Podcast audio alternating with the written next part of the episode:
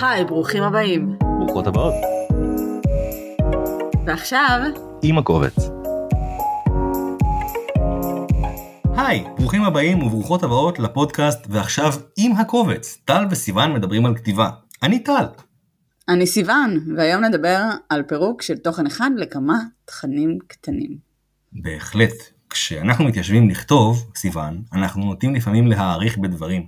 במיוחד כשהנושא המקצועי שאנחנו כותבים עליו קרוב לליבנו ואנחנו רוצים לשתף ולספר עליו כמה שיותר.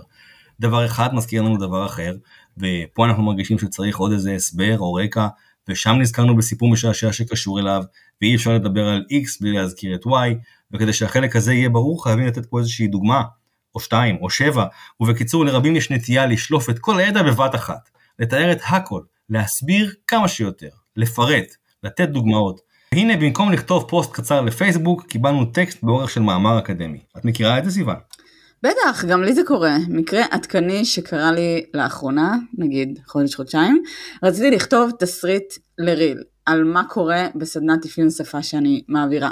רציתי ממש לתאר את השלבים, את המשימות, את הצלילים. צלילים? איזה צלילים את אה, משמיעה בסדנת... אה, אתה יודע, מוזיקה, שירים, אה, דברים כזה. בעלי חיים? כלבים? לא, לא, חתולים? לא, לא. עיזים? מוזיקה, מוזיקה. אוקיי. אוקיי. וזה לקח לי שעה, סתם, לא שעה, מלא זמן, אוקיי? זה נהיה ארוך מדי לריל, נהיה מורכב מדי, וממש לא ברור, אפילו יותר עמוס מהסדנה עצמה. אז הבנתי שצריך לפרק.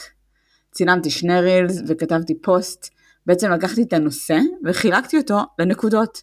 מה אני רוצה להגיד, ממש לפרק לסעיפים, אחת, שתיים, שלוש, לצמצם, לפשט, כל פעם לדבר על משהו אחד, שכל פעם יהיה מסר אחד, מטרה אחת, משהו קצר וברור.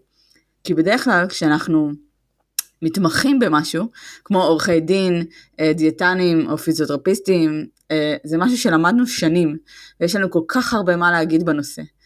נגיד, בואו ניקח דוגמה, אם אנחנו מדברים על פוסטים לרשתות של אה, תזונאית או דיאטנית או דיאטן וכולי. בטוח יש לה, נקרא לה מיכל, מלא טיפים על איך לאכול נכון. ברור שהיא יכולה לחלק, כל, כל פעם לדבר על משהו אחר. פעם לדבר על רק לאכול בישיבה, פעם לדבר על לאכול בלי מסכים, פעם לדבר על לאכול יותר לאט וכולי. מבחינת אוכל, היא יכולה לפרק את זה גם, פעם לדבר רק על ירקות, או אפילו כל ירק בנפרד והערכים התזונתיים שלו, פעם על חלבונים, על פחמימות, על שומנים וכולי. ממש לפרק, לפרק, לפרק, טל. אה, כן, אני חושב שצריך גם להבהיר שלא תמיד חייבים לפרק נושאים גדולים לתתי נושאים או למיני נושאים קטנים. בהחלט יש מקרים שבהם דווקא עדיף לכתוב בצורה מעמיקה, רחבה ומפורטת שמקיפה את הכל, כולל כל הדוגמאות והרקע והסיפורים וכולי. למשל כשאנחנו כותבים אה, מדריך מקצועי שממש אמור לתת לקוראים את כל המידע שיש בתחום, או כשאנחנו כותבים תוכן לדף נחיתה שבו מדובר על שירות מורכב מאוד או יקר מאוד. ברור שאם אנחנו רוצים לבנות דף נחיתה שמציע בסך הכל לשלוח לך דוגמית של קרם הפנים החדש שלנו בחינם או במחיר סמלי נמוך, אין שם מה לפרט יותר מדי. כותרת, כמה מילים על המוצר, טופס להשארת פרטים וזהו. אבל אם אני מציע לך שירות מורכב יותר, למשל כזה שכולל כמה פגישות ייעוץ וליווי צמוד לאורך כמה חודשים, שירות שעולה 20 אלף שקל, אז דווקא כן נרצה לפרט כמה שיותר על התועלות שתפיקי מהשירות הזה, אה, לצייר לך במילים איזו תמונה של המקום בחיים שבו תהיי אחרי שתרטשי את השירות הזה, אה, להתייחס מראש לכל מיני התנגדויות שעלולות לעלות בדעתך תוך כדי קריאה, להביא תשובות לשאלות נפוצות, המלצות של לקוחות אחרים שכבר עשו את זה, וזאת עוד דוגמה בקיצור לטקסט שדווקא טוב שיהיה ארוך ומפורט מאוד.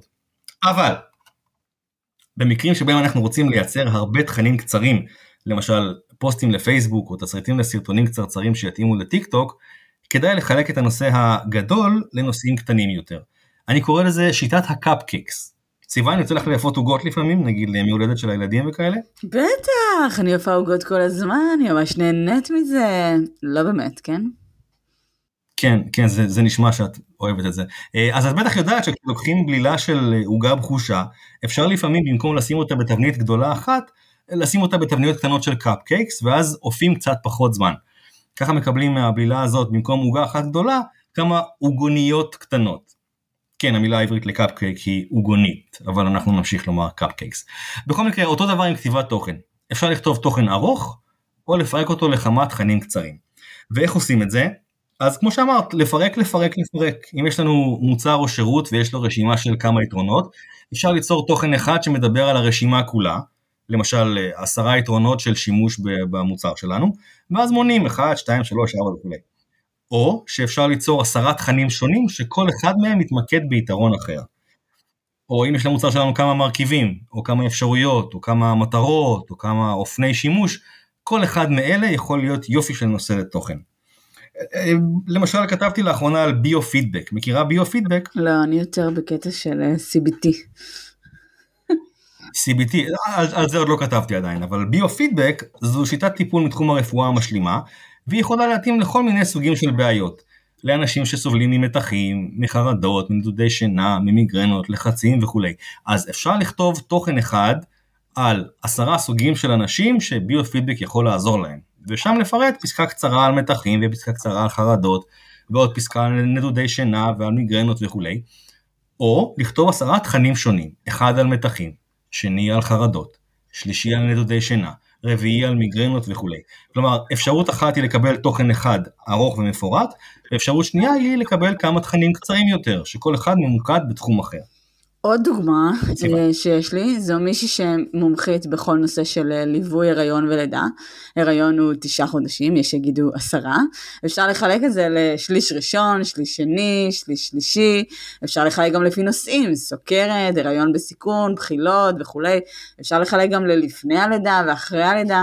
באמת כשמדובר בנושאים רחבים וגדולים, בטח ובטח כשאנחנו מדברים על כתיבת פוסטים, המטרה היא לזקק רגע. לדבר על סיטואציה ספציפית שכל אישה תוכל להתחבר. ככל שזה יהיה יותר ספציפי וקטן, ככה יותר קל להתחבר לזה.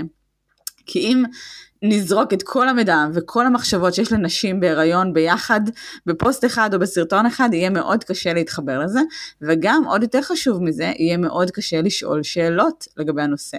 ובעיניי מה שמאוד חשוב זה לא רק היכולת שלנו ליצור חיבור עם הלקוחות הפוטנציאליים שלנו והעוקבים שלנו, אלא לאפשר להם מקום לשאול אותנו שאלות.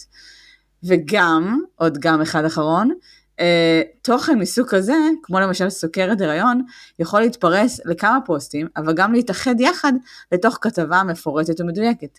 צריך להסתכל על הנושא גם מהפן הטכני, מה המספרים שאומרים שיש לי סכרת, מה מותר לאכול ומה אסור, איך אפשר להימנע מזה אולי אם בכלל, גם מהפן הרגשי, איך זה מרגיש להגביל את התזונה בתקופה שהיא גם ככה הורמונלית, איך אפשר להקל על הרגשות והצורך בלאכול מאכלים מסוימים שאסור, וגם על הפן התהליכי, האם זה יכול להשתפר, מה התקווה, מהם הפחדים וכולי. דרך אחרת לפרק היא לשלבים. ראיתי, ראיתי שרצית לעשות בדיחה על הריון, אבל לא נתתי לך. תמשיך. אני פשוט חשבתי שזה משעשע שדיברנו על cupcakes ועל סוכרת באותה נשימה, אה, אבל כן, אמ, אז התחלתי לומר שאם יש לנו שירות שכולל כמה פגישות אפשר לדבר על כל השירות, שזו כאילו העוגה הגדולה, או שאפשר לדבר על כל שלב בתהליך, ואלה ה cupcakes, ולפעמים אפילו אפשר להעמיק עוד יותר בתוך כל שלב וליצור מעין מיני cupcakes. למשל, בואו ניקח תהליך של ייעוץ משכנתה. אפשר לדבר על התהליך כולו במין מאמר או מדריך כזה מקיף ורחב שבאמת כולל את כל כל כל כל המידע שחשוב לדעת על ייעוץ משכנתה. אפשר לכתוב גם תכנים קצרים יותר, כלומר קאפקקס, על כל שלב בתהליך, נניח על שלב האישור העקרוני או על שלב החיתום וכדומה, ואפשר להעמיק אפילו עוד יותר ולדבר על הטפסים השונים שכלולים בתוך כל תהליך. מה זה הטופס הזה, מה הטופס ההוא, מאיפה להביא את זה, למה צריך להביא את ההוא וכולי. מיני cupcakes. ואולי אפשר לפרק אפילו יותר ולדבר על מיני מיני cupcakes, או מיני מיני מיני cupcakes, או מיני מיני מיני מיני מיני מיני סופר, מיני סופר. כן. עוד, עוד משהו לגבי cupcakes, אני פחות מכינה cupcakes, אני מקווה שהבנתם את זה כבר, אני יותר בקטע של עוגיות. דרך אגב, אתה חייב לי את המתכון לעוגיות שלך, תשלח לי אותו כבר. זה מתכון סודי, אני מחלק אותו לכל מי שמבקש. ואתה עוד לא שולח. בקיצור, בתגובות. אה, יצא כן. לי כבר הרבה פעמים להכין מגש עוגיות, ולהתבאס אחרי יום גג יומיים שהוא נגמר. ואז מה שאני הייתי עושה, זה מכפילה כמויות, ויוצרת שני מגשים של עוגיות, שיספיקו לארבעה ימים, אולי שבוע, אתה יודע, תלוי כמה העוגיות טעימות. אבל הפואנטה, ההגבלה שלי היא שאם כבר נגענו בנושא כזה גדול כמו ייעוץ משכנתה או סוכרת הריון, כדאי שנפרק, נכתוב ונשכפל את הנושא כמה שיותר, ניצור גם סרטונים, גם כתבה, גם פוסטים וגם וגם וגם. כבר אנחנו יושבים לכתוב את זה, אז לא נכפיל כמויות ונשדרג את כמויות התוכן שיש לנו בארגז. טל. 125 גרם חמאה, אה. כוס סוכר חום. תשאיר, את זה בתגובה. אח, אחר כך, אחר כך, בסדר. Uh, המסקנה העיקרית שאנחנו רוצים שתצאו ממנה אחרי שיסתיים הפרק הזה, היא שאם אתם או אתן מאלה שנוהגים להעריך בכתיבה, קודם כל דעו שלפעמים זה דווקא בסדר.